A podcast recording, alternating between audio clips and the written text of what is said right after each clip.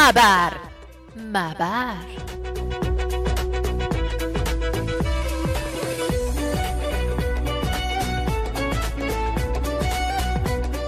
عرض سلام و ادب و احترام دارم خدمت شما شنوندگان عزیز. امیدوارم هر جا که هستین حالتون خوب باشه. خیلی مخلصیم. این روزا حرف از واکسن کرونا زیاده و واکسن کرونا زدن یکی از دغدغه‌های مهم همه مردمه. در این میون بازار واکسن کرونا قلابی هم داغه و ماشاءالله میفروشن و میندازن به خلق الله. اما معاون وزیر بهداشت آقای دکتر حریچی توی یه مصاحبه ای خیال همه رو راحت کرد و گفت واکسنای تقلبی که تو ناصر خسرو داره به فروش می‌رسه همش قلابیه و واکسنای قلابی هم همش آب مقطره بازم شاهد این هستیم که 5 میلیون 5 میلیون ملت دارن واکسن کرونا می‌خرن و تهش قلابی از آب در میاد و عوارض عجیبی هم داره.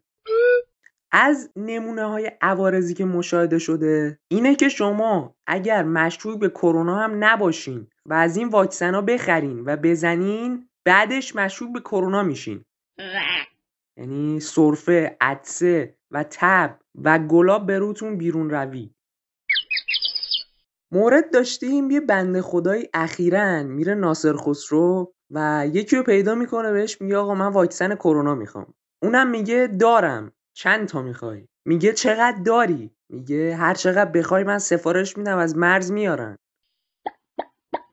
بعد میگه هر چی شما داریم من خریدارم. درجا می‌خرم. اون طرفم که از خدا خواسته سریعا پولو می‌گیره از اون بنده خدا و واکسن ها رو تحویلش میده. یا بهتر بگم آب مقطر رو بعدش اونی که این واکسن ها رو خریده می‌بره همش رو توی کارخونه پنهون می‌کنه و به فرض خودش داره احتکار می‌کنه که واکسن کرونا کمیاب بشه و گرون بشه و بیاره تو بازار بفروشه.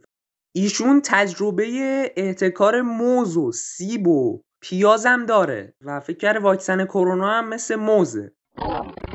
خلاصه اینکه وقتی دستگیر میشه تازه متوجه میشه که اینا آب مقطری بیش نیست و کلا سرش رفته.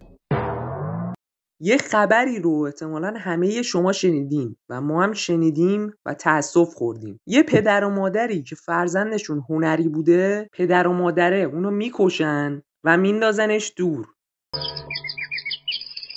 بعدش که پدر اعتراف می‌کنه میگه من تجربه دو تا قتل دیگم داشتم و دختر و دامادم هم کشتم. خب آفرین به شما واقعا. ایشون در ادامه تاکید کرده که اگه من آزاد بشم یه نفر دیگم می‌کشم.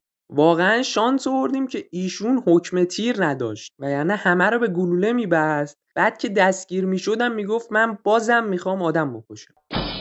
دو حالت داره. یا این نتایج قرنطینه است یا ایشون به جای زدن الکل به دست و صورت مورد مصرف قرار داده و خورده و این صحبت هم از عوارض اونه یا اینکه داره با ما شوخی می‌کنه و کلا طبع مزاحونه ای داره.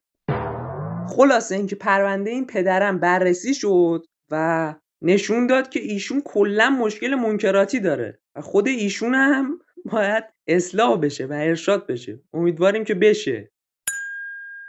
امضا پویا رضایی